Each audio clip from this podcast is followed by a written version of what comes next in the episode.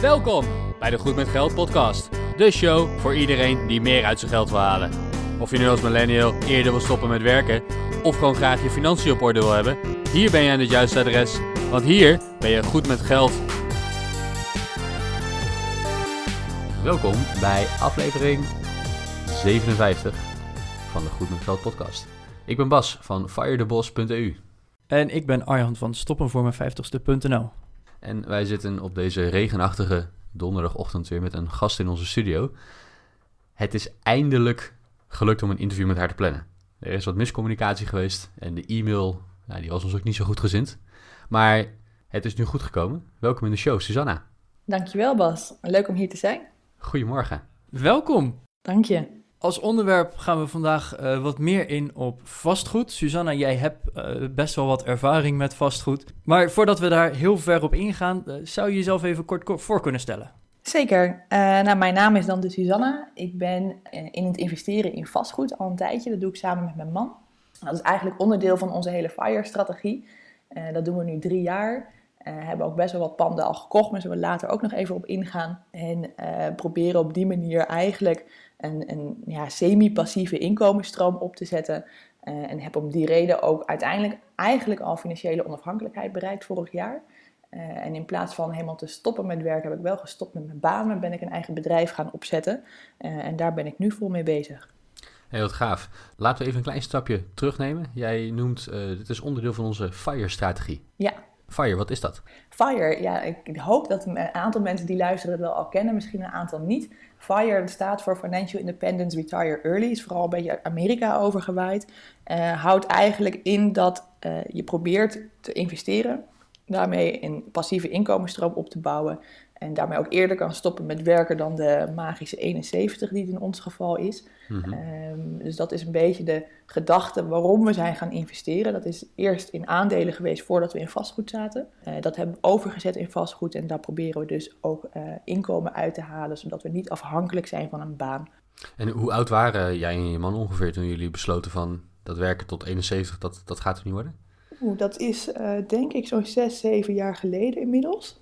Uh, dus rond 2014 zo'n beetje. toen was ik um, 26 op dat moment, toen we er echt mee begonnen. Dus was je nog redelijk jong om zo'n uh, om zo'n keuze te maken? Je hebt toen wel besloten van, ah, ik wil wat aan mijn toekomst gaan doen. En je ja. zei, je bent toen uh, in de aandelen gegaan. Hoe, hoe, hoe ben je daar zo bij terechtgekomen dan? Uh, nou, eigenlijk vooral via mijn man. Ik heb nul financiële achtergrond en heb nooit iets met beleggen gedaan voordat ik hem eigenlijk leerde kennen. Mijn man, uh, Arun, die zit in de bankensector, dus die had al wel wat kennis van financiële zaken. Die wilde eigenlijk altijd al een keer beleggen en daarmee dus investeren in aandelen. Dus die heeft mij nou ja, een soort van overtuigd om toch een keer mee te gaan beginnen. Dus ik heb gewoon letterlijk het boek Beleggen voor Dummies gelezen. Dat was mijn eerste stap. Het is een heel fijn boek geweest voor beginners overigens. Dus mocht je er nog niks van, aan, van weten, dan is dat echt een aanrader. We gaan hem in de show notes opnemen. Tof. En uh, op die manier zijn we eigenlijk met het spaargeld wat we overhielden, want we werkten allebei al fulltime. Dus het spaargeld wat we overhielden, daar, daar wilden we wat mee. Uh, meer dan wat op de bank eigenlijk mee gebeurde. En dat zijn we eigenlijk elke maand een beetje in aandelen gaan stoppen. Uh, dus we hadden een account aangemaakt en elke maand maakten we daar geld naar over. En besloten ook elke keer opnieuw, oké, okay, welk aandeel gaan we nu kopen? Dus we kochten echt losse individuele aandelen. Oké, okay, en je, je bent uiteindelijk ben je van aandelen overgegaan naar vastgoed. Hoe, hoe is die stap uiteindelijk gegaan? Daar ben ik wel heel benieuwd naar. Ja, dat is uh, achteraf gezien nog best snel gegaan. Uh, op een gegeven moment hadden wij uh, drie, drieënhalf jaar waren wij al bezig met investeren. we zijn ook heel veel naar FIRE meetups geweest. Dus daar hebben we ook heel veel andere mensen leren kennen die dus soms in iets anders investeerden. Zoals vastgoed. Zo raak je er op die manier al een beetje in aanraking mee. Um, en ook hier was mijn man Arun eigenlijk weer een beetje de initiatief nemen om te zeggen van, nou ja, misschien is dat ook wel iets voor ons. Laten we kijken wat daar de mogelijkheden in zijn. En op die manier hebben we um, eigenlijk het eerste contact gelegd uh, met mensen die, waarvan wij dachten, nou die kunnen ons verder helpen. Informatie ophalen, uh, kijken welk plan we gaan uitzetten. En op die manier eigenlijk al heel snel waar, waar het eerst eigenlijk was van, nou ja, we gaan het idee uitwerken, hadden we binnen een paar maanden op een gegeven moment al een pand gekocht. Oh, wow. uh, dus dat is best wel snel gegaan. Uh, met dus de hulp van ook andere mensen daarin. En eigenlijk hebben we dat Het potje wat we in aandelen als geld hadden zitten, hadden we dus verkocht. Dus we hebben onze hele aandelenportefeuille hadden we eigenlijk weggedaan. en met dat geld zijn we begonnen met in vastgoed te investeren. Oké, dus je hebt je eigenlijk laten coachen naar jullie eerste pand toe. Uh, nou, niet zozeer coach. Ik denk dat kwam. Uh, we hebben wel iemand gehad die ons begeleid heeft, maar dat kwam eigenlijk pas na het eerste pand. Uh, dus het eerste pand hebben gekocht met behulp van een. Ja, was iemand die is eigenlijk een, een beheermakelaar. Dus die beheert panden voor anderen. en geeft advies ook van waar of wat je ongeveer zou kunnen kopen. maar daar hebben we heel veel werk ook zelf in gedaan, omdat we het gewoon heel leuk vonden om te doen. En we ook zeker wilden weten dat we toch het snapten waar we mee bezig waren. Ehm, dus dat, dat, is ons eerste pand geweest. En dat hebben we eigenlijk gewoon via Funda gewoon gekocht. Dus we hebben gewoon elk appartement wat we tegenkwamen van we dachten dat is interessant, hebben we gewoon geanalyseerd en daar een eerste aankoop gedaan. En daarna zijn we echt verder gegaan met meer begeleiding uh, tijdens het investeren eigenlijk. Ja, want komt er dan nog een strategie aan te pas? Van de, als je nu naar Funda gaat, dan kan je nou, eh, zo 20 panden voor, voor het uitkiezen. Uh, maar voordat je naar zo'n pand gaat kijken, dan heb je dan nog iets van een strategie van: hey, uh, ja, je gaat het verhuren. Dat is dan sowieso al je doel, want je kan moeilijk zelf in twee panden gaan wonen. Uh, of, of je moet inderdaad ergens in Zuid-Frankrijk nog een extra pandje hebben. Maar ja, het, het, doel was dus eigenlijk best wel duidelijk verhuren. Maar daar heb je ook nog zoveel keuzes en mogelijkheden in. Hoe, hoe heb je die strategie bepaald? Of heb je gewoon maar: oh, dat pand ziet er leuk uit, doe die maar. Uh, nee, daar zit natuurlijk wel een bepaalde strategie achter. Um, en eigenlijk heel simpel is dat hetzelfde als wat we met aandelen doen. Je, je koopt om aan te houden, hebben de lange termijn. Uh, je wilt het verhuren en je wil natuurlijk dat er een, voldoende rendement op zit. Uh, dus eigenlijk gebruik je een, een ja, berekening om uit te rekenen wat kost het je, wat levert het je op, wat hou je over. Dus het is nou ja, heel zwart-wit gezegd. Uh, en op basis daarvan kijk je of het financieel in ieder geval een goede investering is. En in dit geval met vastgoed kijk je natuurlijk ook nog naar locatie. Hoe ziet het eruit? Wat is het onderhoud geweest? Dus echt, is het daarom geschikt om het aan te kopen of niet? Hey, en op het moment dat je, um, dat je zo'n berekening gaat maken, hoe, vlieg je dat in? Want ik heb zelf ook wel eens gekeken om een, uh, om een investeringsplan te kopen. Ik denk dat ik redelijk heb nagedacht over nou ja, alle mogelijke kosten en reserveringen die je moet maken voor toekomstige kosten die er gaan komen, zoals onderhoud. Maar ik merk dat je best wel wat aannames moet doen. En dat soms kleine verschillen in de aannames een best groot verschil op je uh, verwachte rendement kunnen maken. Dus hoe, hoe vlieg je dat aan? Hoe zorg je ervoor dat je, uh, zeker in het begin, uh, wat, wat nauwkeurigere berekeningen kunt maken? Uh, ja, dat nauwkeurige, dat uh, gaat denk ik nooit helemaal 100% lukken. Want je zit altijd met de aanname van hoe hoog zou je huurprijs zijn. Dat, dat weet je gewoon nog niet helemaal zeker. Bijvoorbeeld? Um, een taxatierapport is er ook zo een. En dat gekoppeld je financiering die je mogelijk aangaat. Dus een hypotheek. Mm -hmm. uh, en daarmee is het soms een beetje... Nou ja, eigenlijk een beetje aanvoelen. Hè, als je al wat ervaring hebt, gaat dat natuurlijk makkelijker. Dus op een gegeven moment uh, krijg je daar wat meer gevoel voor. Voor de eerste keer zal je gewoon wat meer marge misschien moeten nemen. Dus dat je zeker weet dat je je cashflow, dus je huurinkomsten, voldoende zijn om, los van de, de kosten die je zelf al hebt berekend, om desnoods wat um, extra kosten op te vangen die mogelijk gaan plaatsvinden. Of dus inderdaad eventueel met iemand anders ernaar kijken van... hey, wat is jouw ervaring daarin? En wat voor cijfers gebruik jij daarmee? Uh, en kijken hoe je dat op jezelf kan toepassen. Ja, precies. Want dat, ik kan me voorstellen dat het uiteindelijk wat makkelijker gaat bij jullie. Op, op hoeveel panden, hoeveel investeringen zitten jullie inmiddels? Als je dat wilt delen. Ja, we hebben momenteel 15 panden. Kijk, dus je hebt het trucje in elk geval uh, al een aantal keren gedaan. ja, ja, zeker. Wordt het makkelijker naarmate je verder komt? Ja, ja, het is uh, ook hier weer de makkelijkste vergelijking met, met gewoon de aandelenmarkt. Uh, waar je op het begin elke dag alles in de gaten houdt. Uh, ziet hoe het schommelt, wat, wat er gebeurt met je geld en wat er met de markt gebeurt. Daar hou je heel erg mee bezig. Maar op een gegeven moment vlakt nou ja, de, de emotie eigenlijk vlakt gewoon wat uit.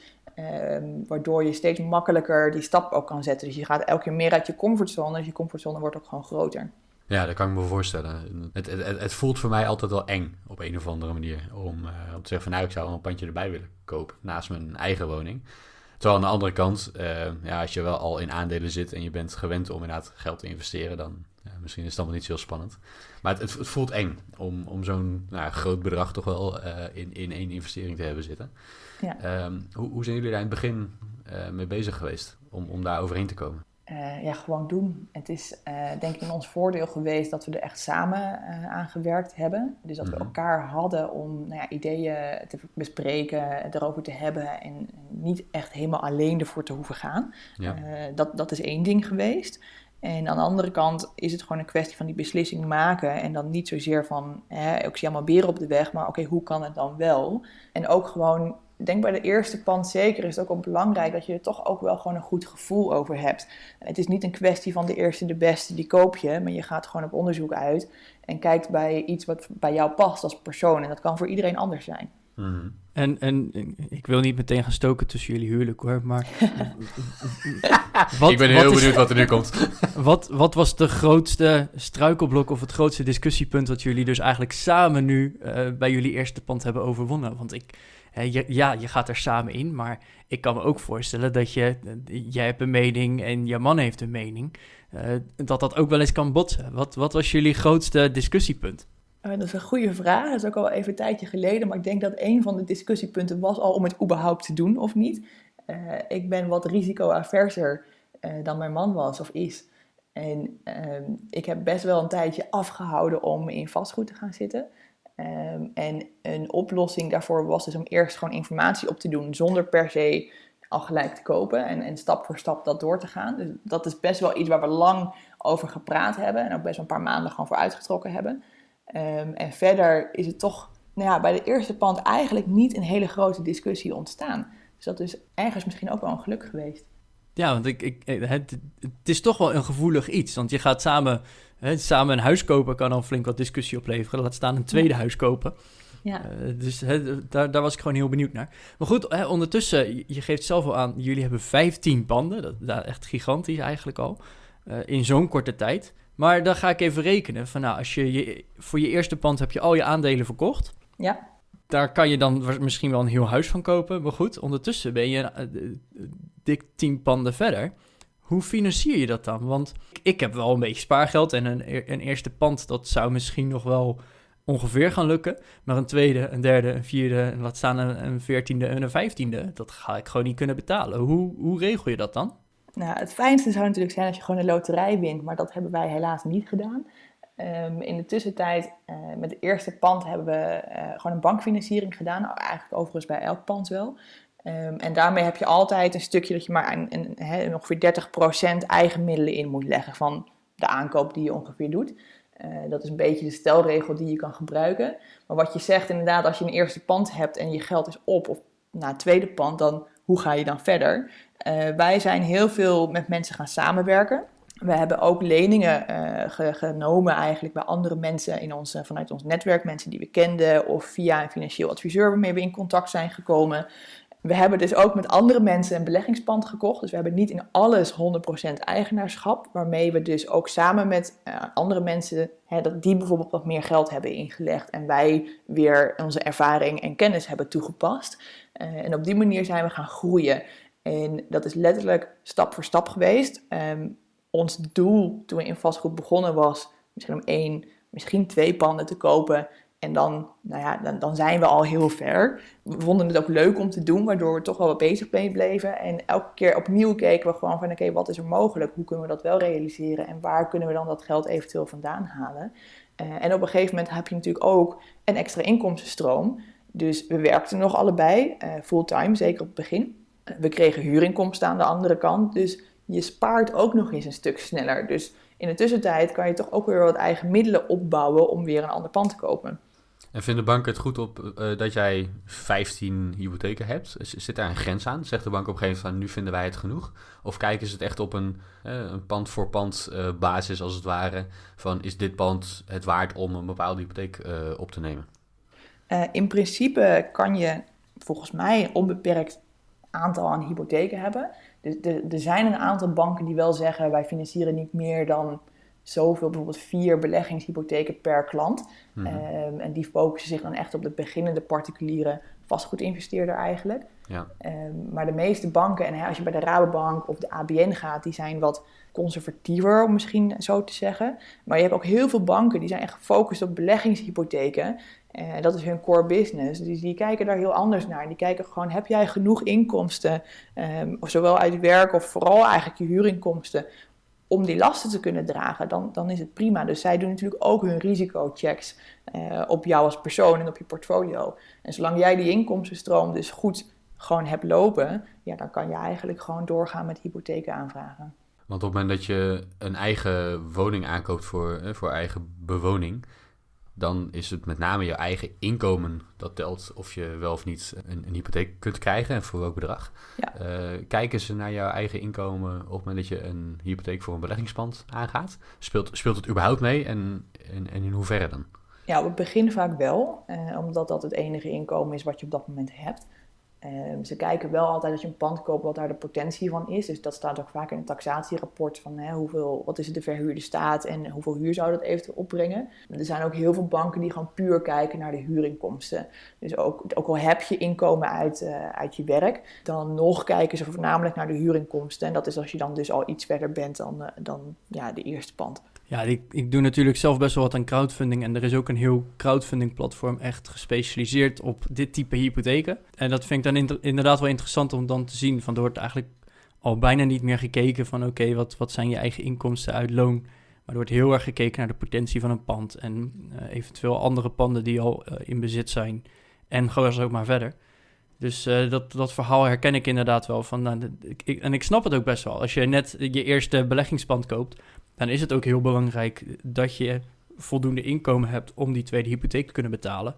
Maar hè, al wordt het een derde of een vierde of een vijfde of een weet ik het hoeveelste. Dat je dan inderdaad zegt van ja, maar moet je kijken, ik heb al zoveel huurinkomsten. Uit alleen al die kan ik deze hypotheek betalen. Laat staan als deze ook nog eens verhuurd is. Ja, dat werkt in principe inderdaad zo. Um, en ze kijken gewoon het totaalplaatje. En elke bank kijkt daar net een beetje anders in. Maar over het algemeen is dat dus goed te doen. Oké, okay, en we hebben het er net al even kort over gehad. Maar hè, op een gegeven moment ging je naar een tweede en een derde pand. Ja. Hoe breid je nou jouw portefeuille uit, maar dan wel zodanig dat het een stabiele portefeuille blijft?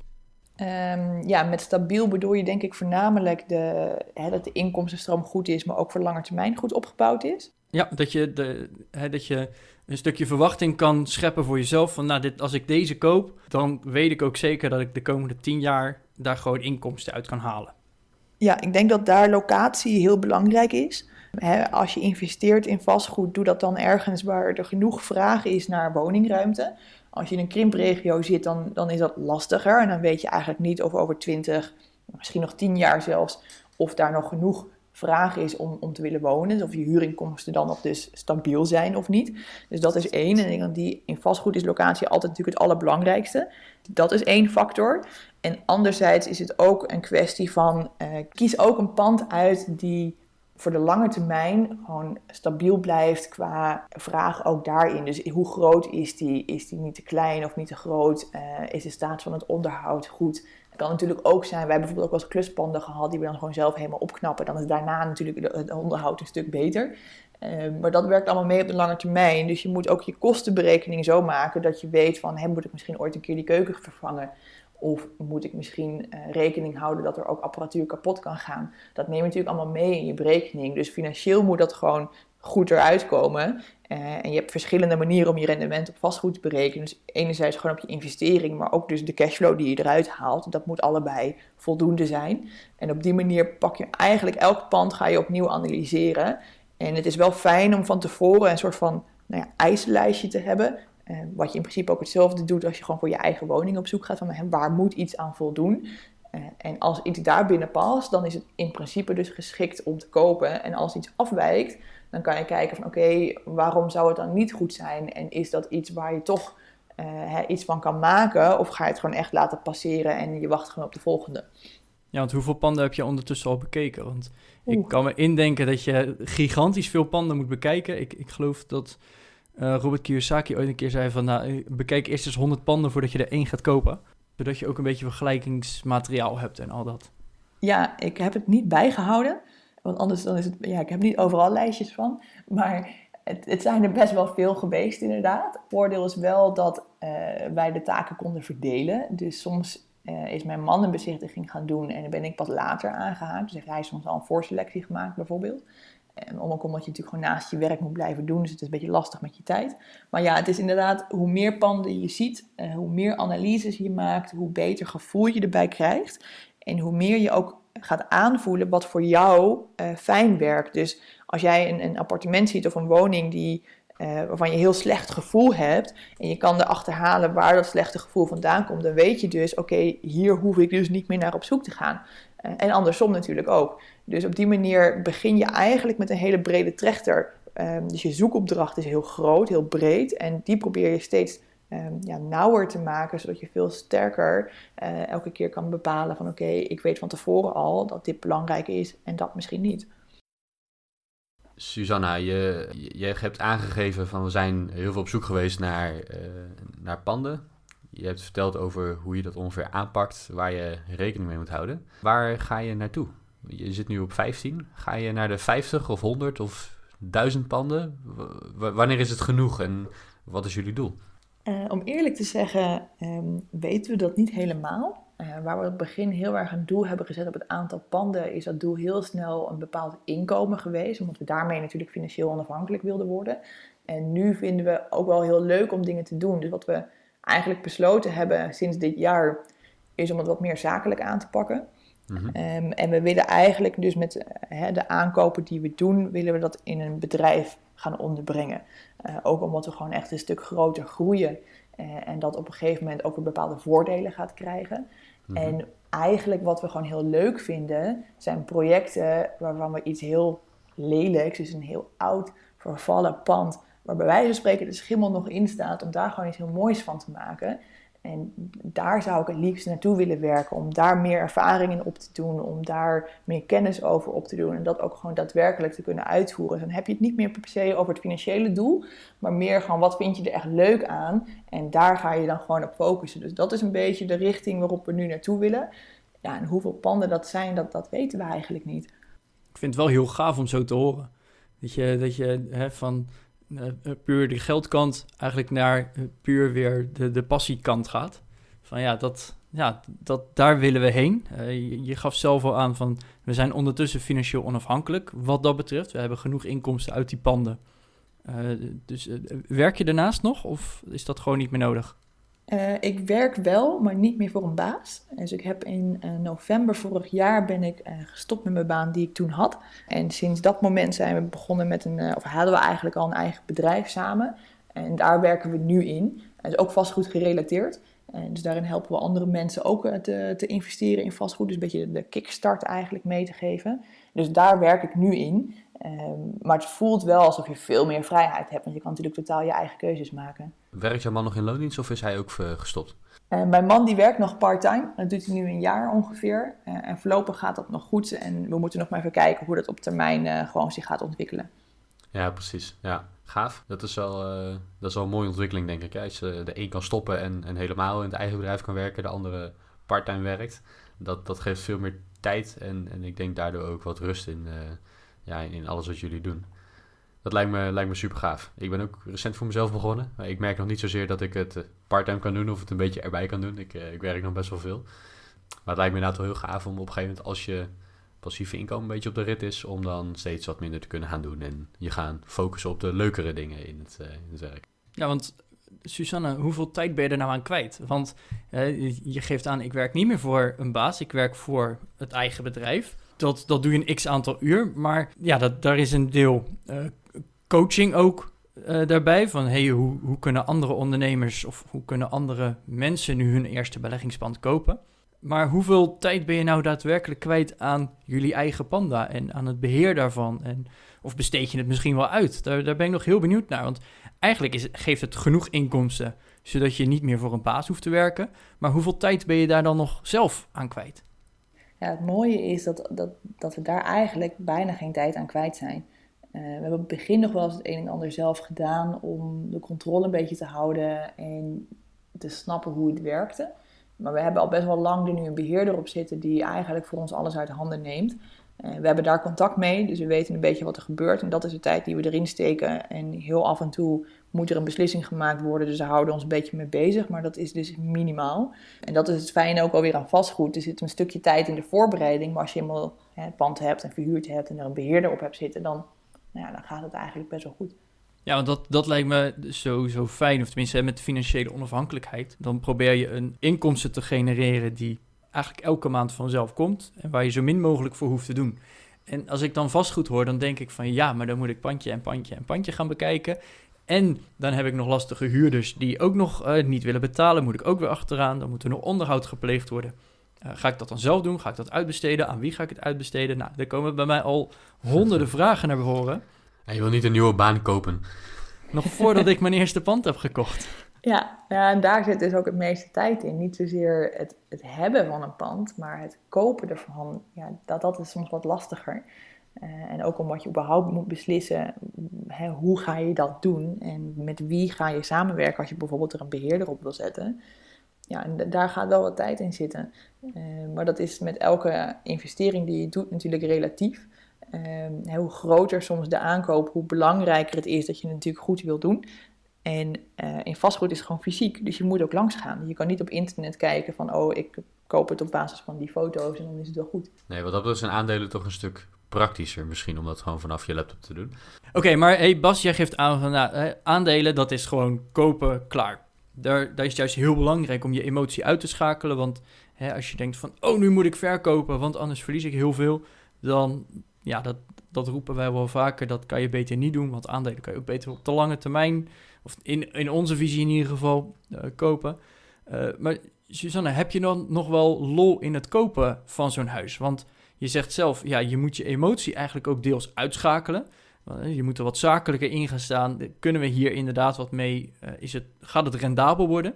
Maar heb je er dan nog wel echt lol in? Ja, zeker. En ik denk emotie uitschakelen, dat kan eigenlijk niemand. Dus het is niet hoe ik er naar kijk, is dat het niet per se is een, een kwestie van uitschakelen, maar meer dat je weet hoe je ermee om moet gaan. Dus die emoties die voel je nog steeds wel. Of het nou angst is, of dat je juist heel trots bent, of heel blij bent en het allemaal heel leuk vindt.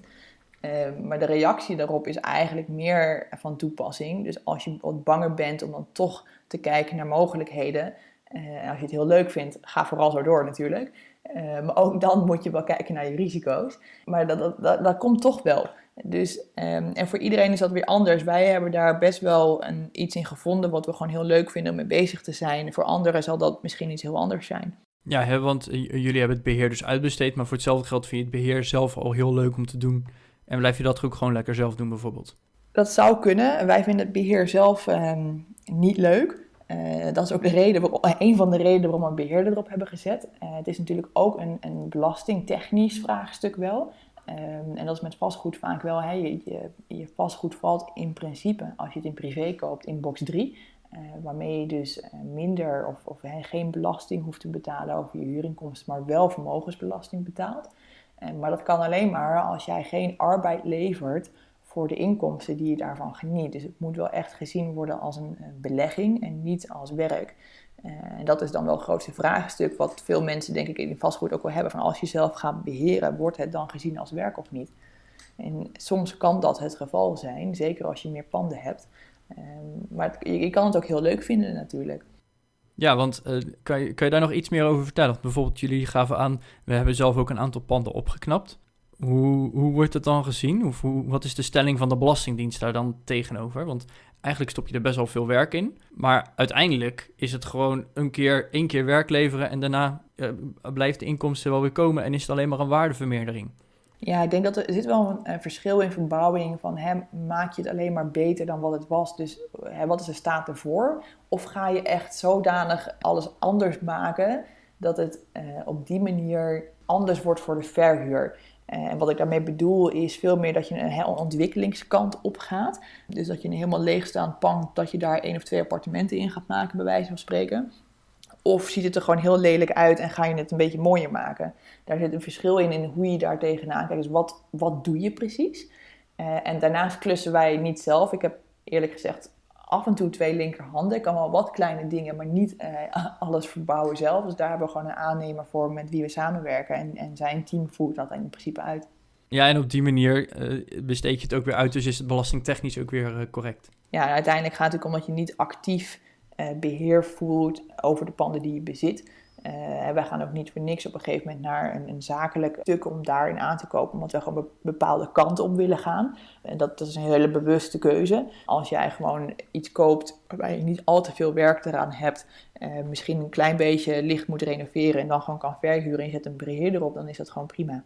Ja, en ik denk dat je ook nog wel richting de Belastingdienst het argument kunt gebruiken van als ik mijn geld niet in vastgoed had geïnvesteerd, maar in aandelen, was ik ook tijd ge uh, kwijt geweest in het beheer van de portefeuille en het uitzoeken van welke aandelen dan.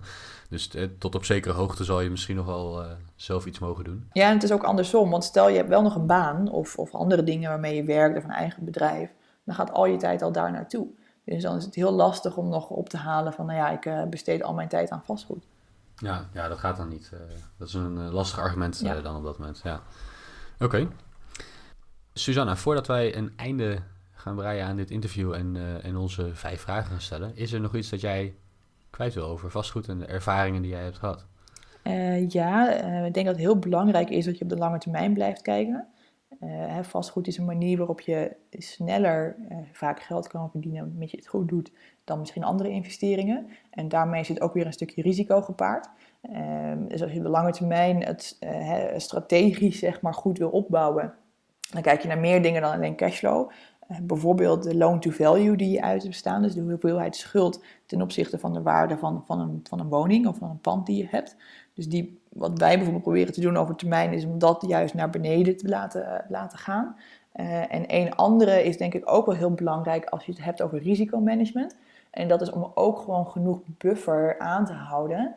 Uh, hè, op je spaarrekening zonder rente. Maar om toch wel uh, een marge te hebben veiliggesteld. Dat als er iets is, dat je daar gewoon gebruik van kan maken. Al is het een stuk onderhoud die gepleegd moet worden.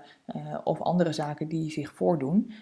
en daarin is het toch wel belangrijk om nou ja, iets meer geld op de bank te hebben staan dan hè, als je een paar honderd euro hebt, bij wijze van spreken. Zodat je gewoon daartegen bestand bent. En daar komt een stukje risico, kan je daarmee heel erg naar beneden halen. En dat is gewoon wel heel fijn om te hebben als je het in vastgoed investeert. Ja, want daar wil ik nog heel even kort op inhaken. Wij zijn natuurlijk de Goed met Geld podcast en wij roepen altijd: zorg dat je in ieder geval uh, spaart. Want dat is gewoon heel belangrijk dat je een eigen buffertje hebt voor als de wasmachine kapot gaat of voor als onverwachte auto toch gerepareerd moet worden. Maar ik kan me inderdaad indenken: als je vastgoed hebt, dan heb je meerdere panden. Wat als er inderdaad een hele CV kapot gaat in het ene pand en volgende week gaat hij bij het andere pand ook meteen kapot? Ja, dan, dan zit je wel even opeens van: oh shit, daar moet wel geld voor zijn. Ja. Ik heb geloof ik wel eens ergens gelezen dat van jouw huurinkomsten zou je ongeveer 10% uh, moeten reserveren op maandelijkse basis. Puur en alleen al voor het onderhoud en, en zulke dingen. Kan je een indicatie geven hoe groot jullie buffer ongeveer is? Of, of is het een percentage van uh, de, de waarde van je portefeuille? Of is het een vast bedrag wat je per maand apart zet? Of is het gewoon een x-bedrag wat je als buffer wil hebben? Wat, kan, je, kan je daar een indicatie van geven? Uh, ja, wij, zetten, we hebben eigenlijk twee, twee buffers of twee potjes om het maar zo te zetten. Eentje is gewoon puur ons spaargeld, uh, los van vastgoed. Dus daar willen we gewoon leuke dingen mee doen, vakanties en dat soort dingen. Dus blijven we ook gewoon nog steeds voor geld apart zetten. Daar doen we elke maand een vast bedrag, zetten we eigenlijk daarop. Uh, zodat we zeker weten dat we daar genoeg ruimte hebben. En voor vastgoed proberen we eigenlijk het gewoon zo, zo veel mogelijk te maken. Um, en probeer in ieder geval een minimumpercentage van wat iets waard is, gewoon vast te houden. Uh, het verschilt een beetje over de tijd, want als we weer iets aankopen, dan is het soms iets minder en dan bouwt het zich weer op. Maar eigenlijk alles wat we overhouden, los van dat spaargeld dan wat we opzij zetten, dat, dat steken we weer in dat vastgoedpotje. En op die manier blijft dat ook gewoon groeien voor de lange termijn. En wat ons betreft mag die, uh, mag die nog wel wat groter zijn. Gewoon puur om, om toch een veilige marge te hebben. Ook voor mocht bijvoorbeeld ook in, in vastgoed kan bijvoorbeeld ook de markt naar beneden gaan. Je weet gewoon niet wat er gebeurt. Uh, zodat we daar ook gewoon goed tegen bestand zijn. Hoe ga je om met, uh, met het risico van banken die op een gegeven moment hun lening willen terughalen? Is, is dat iets wat bestaat, wat gebeurt? Uh, waar je op dat moment een hypotheek bij uit hebt staan, bijvoorbeeld? nou, ik kan me voorstellen dat op het moment dat jij een, ik noem even wat, je hebt een hypotheek voor 30 jaar, je hebt een rentevastperiode van 5 jaar afgesproken en na 5 jaar zegt de bank, we willen hem niet verlengen. En dan? Gebe gebeurt dat of, of is dat iets nee, wat want onmogelijk je is? looptijd is gewoon 30 jaar. Dus de rentevaste periode geeft niks over of de lening afloopt of niet. Eh, dus dat zijn twee verschillende periodes. Dus de- als de looptijd voor 30 jaar is afgesproken, mag de bank niet tussendoor zeggen van ehm, we trekken hem terug. Eh, wat ze wel kunnen doen, en dat is in het verleden wel eens gebeurd in, in tijden van crisis, is dat ze zeggen van hé, hey, jouw pand is zodanig minder waard geworden eh, ten opzichte van de schuld die uitstaat. Hè, dus in feite staat het onder water. Mhm. Ehm, en we willen eigenlijk dat je een beetje bijstort om te zorgen dat het risico naar beneden gaat voor ons. ja, precies. Eh, en dat, Ja. dat wordt ook wel een margin call genoemd. Er is ook een hele leuke film van. En ja, dat, dat is in het verleden wel eens gebeurd. Maar dan, dat kan eigenlijk alleen maar als je echt heel veel schuld bij die bank hebt uitstaan. En in beleggen, in vastgoed, eh, lenen ze vaak, of lenen ze jou maar vaak 70, 80, heel soms 90 procent van de staat, in, van verhuurde staat, de waarde in verhuurde staat. Mhm.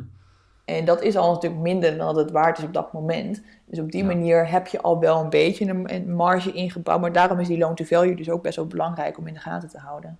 Kan je voor onze luisteraars even uitleggen wat loan to value is? Ja, loan to value houdt in, je hebt een lening uitstaan bij de bank, een hypotheek. Eh daar tegenover staat een pand, dat is het onderpand, dus de, de, de belegging die je hebt gekocht.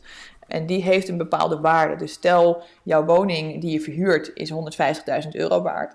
En daar tegenover heb je dan een, een, een hypotheek staan van zeg 100.000 euro. Dan is jouw loan to value ongeveer, het zijn 60% of zo, 70%.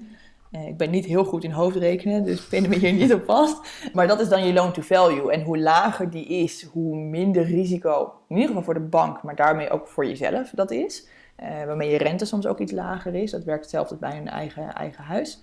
En hoe hoger dat is, dus hoe meer risico je eigenlijk hebt, dat dat in een crisis nou ja, toch wat, eh, nou ja, wat meer risico kan zijn. Susanna, ben jij klaar voor onze vijf goed met geld vragen? Ik hoop het, maar ik denk het wel. Ik, ik verwacht van wel. Susanna, kan je met ons delen, wat is jouw grootste financiële blunder?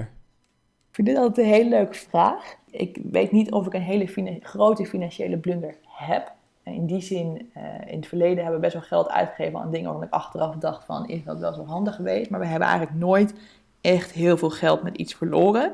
Misschien één ding, en het is een beetje vastgoed gerelateerd, is dat we wel ver- verbouwing hebben gehad die groter was dan we aanvankelijk dachten. Dus daar ook meer geld mee kwijt zijn geweest. Ehm, gelukkig, dankzij onze buffer, konden we daar gewoon goed tegen. Maar misschien is dat en dat is niet zozeer een blunder, want daar leren we natuurlijk ook gelijk heel veel van. Eh, maar ik denk toch de momenten waarop je meer kwijt bent dan dat je liever had gewild. En zeker als die bedragen iets groter zijn, is dat misschien toch wel een kleine blunder te noemen. Wat is iets dat je nu goed kan, maar dat je eigenlijk vijf jaar geleden al had willen kunnen? Misschien niet zozeer echt een skill of iets dergelijks om te hebben, maar meer eh, weten hoe het financieel allemaal werkt. En een bepaalde mindset hebben, zodat je toch eh, misschien sneller bepaalde dingen hebt gedaan die ik nu pas anders had gedaan of misschien pas veel later ga doen. Een deel daarvan is natuurlijk eh, een stukje financieel bewust. Dus waar geef je je geld aan uit en ehm, hoe kan je ervoor zorgen dat je wat meer inkomen gaat genereren. Ehm, en ik denk dat ik op het begin met, met Fire heel erg bezig ben geweest met op besparen. Dus hoe kan ik zo min mogelijk geld uitgeven? Eh, en, en daarmee dus een stukje spaargeld creëren. Terwijl ik nu juist veel meer bezig ben met: oké, we sparen wel, maar hoe kan ik er ook voor zorgen dat ik een bepaald inkomen genereer? Ehm, zodat dat voldoende is om de rest van mijn leven, bij wijze van spreken, gewoon op te kunnen teren. En ik denk dat dat voor mij best wel een grote verandering in denken is geweest. Ehm, ja, en als ik dat veel eerder had gehad, dan eh, was ik wat minder, eh, of had ik anders misschien met mijn geld omgegaan en al eerder misschien gaan investeren of andere dingen, keuzes gemaakt in, in waar je je geld mee verdient. Eh, dus dat zou misschien een van de dingen zijn die ik dan wel anders had willen zien. Oh, super interessant. Dat, ik, ik begin ook langzaam, tenminste ook met de jaren, een beetje die visie te krijgen. Dus heel interessant. Susanne, waar sta je over vijf jaar? Geen idee. Dit is het beste antwoord dat we tot nu toe op deze vraag hebben gekregen. Ja, ik kan daar heel kort over zijn. De afgelopen twee jaar zijn best wel eh, veranderd. Eh, hè, onze situatie is heel erg veranderd. We hebben keuzes gemaakt waarvan ik van tevoren niet had gedacht dat ik die zou kunnen maken. Toch gedaan. Eh, de vijf jaar is voor mij een hele lange periode. Ehm, dus ik, ja, ik heb geen idee. En ik ga daar gewoon met mijn gevoel in van wat goed voelt, dat ga ik doen. En dan zie ik wel waar ik uitkom. Ja, vind ik heel mooi eigenlijk. De volgende vraag. Welke bron van informatie, en dat kan een YouTube-kanaal zijn, een boek, een podcast, een film, noem het maar op. Welke bron van informatie zouden onze luisteraars moeten kennen? Ik denk als je geïnteresseerd bent in vastgoed, dan is Bigger Pockets uh, een hele belangrijke. Is wel wat Amerikaans getint, of het is gewoon Amerikaans. Uh, dus he, belastingtechnisch zal het misschien nog minder interessant zijn, maar ik vind het echt een hele goede website om inspiratie op te doen, om te kijken wat mogelijk is, om verhalen van anderen te lezen en luisteren. Want ze hebben zowel een website als een podcast en verschillende boeken overigens. Dus uh, dat is een heel goed uitgangspunt. Dus dat is er eentje die ik eigenlijk altijd aanraad bij mensen. En een boek die ik echt heel erg goed vind is uh, Never Split the Difference uh, van Chris Vos. Dat gaat eigenlijk over onderhandelen. Heel, heel simpel gezegd, maar ook hoe je dus bepaalde strategieën kan toepassen om uh, in zo'n onderhandeling nou ja, voor jou het meeste eruit te halen. En, en dat kan op verschillende manieren. En ik denk als je met geld bezig bent, is onderhandelen natuurlijk iets wat altijd terugkomt. Uh, en op die manier kan je misschien daar kleine dingen van toepassen in hoe je dat uh, voor jezelf inzet. En het kan met onderhandeling over geld zijn, maar ook misschien over iets met werk gerelateerd of hele andere zaken. Alles is in die zin een onderhandeling. Dus ik denk dat dat een heel goed boek is waar iedereen wel wat aan zou kunnen hebben. Gaaf. Deze, de, deze tips en natuurlijk de tip uh, van het begin uit de podcast uh, Beleggen voor Dummies uh, komen natuurlijk in de show notes van vandaag. Die vind je op www.goedmetgeldpodcast.nl slash 057. Suzanne, de laatste vraag. Wat is jouw advies aan mensen die willen beginnen met het investeren in vastgoed? Um, ik denk twee dingen. Dat is één, zorg ervoor dat je um, in ieder geval financieel de juiste basis hebt. Dus dat je wel wat geld al hebt gespaard of al geïnvesteerd hebt, waarmee je kan beginnen in vastgoed. Want het is wel fijn om, om, om toch wel genoeg eigen middelen te hebben om de eerste aankoop te kunnen realiseren. En twee is vooral het stukje uh, waar informatie betreft. Dus zorg ervoor dat je mensen ook opzoekt die er misschien al bezig mee zijn. Er worden geregeld meetups gegeven waar je misschien naartoe kan gaan. Uh, boeken lezen, websites lezen, om maar daar uh, gewoon eerst je plan eigenlijk op poten te zetten. En beslissen hoe je dingen gaat doen. En dan is het gewoon een kwestie van de eerste stap zetten en elke keer een stapje verder komen.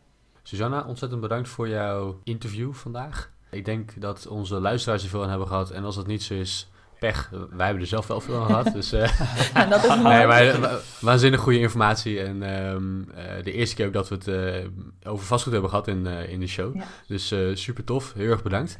Is er nog een, een, een, laatste dingetje dat je kwijt wil? Waar kunnen mensen jou vinden bijvoorbeeld? Hè? Je, je noemde al coaching en zo. kunnen mensen jou online vinden? Ja, uh, we hebben een website. Uh, ons bedrijf heet overigens Staten Vastgoed. Dus we zijn online te vinden. We eigen website ook op social media onder die naam. Uh, en daarnaast heb ik ook nog, waar ik ook nog aan werk, zijn projecten voor Phoenix. Dus met Phoenix organiseren we meetups voor mensen bij elkaar te brengen. Like-minded mensen die met financiën, fire bezig zijn, investeren, dat soort zaken. Dus op die manier zouden mensen me ook nog kunnen vinden. Afhankelijk van wat, je, wat je wil weten. Wij linken naar Staten vastgoed in de show notes. En wat betreft FinX, uh, super tof. Bij de volgende FinX kom een keertje langs, beste luisteraar. Wij zijn er ook. Ja, top. Ja, Susanne, dankjewel. Vond je deze aflevering leuk? Laat vooral even een reactie achter. Dat kan via de verschillende kanalen waar we op publiceren. Onder de show notes, via iTunes of Spotify. Wij vonden het in ieder geval weer een hele gave aflevering. En we zien jullie volgende week weer. Tot volgende week.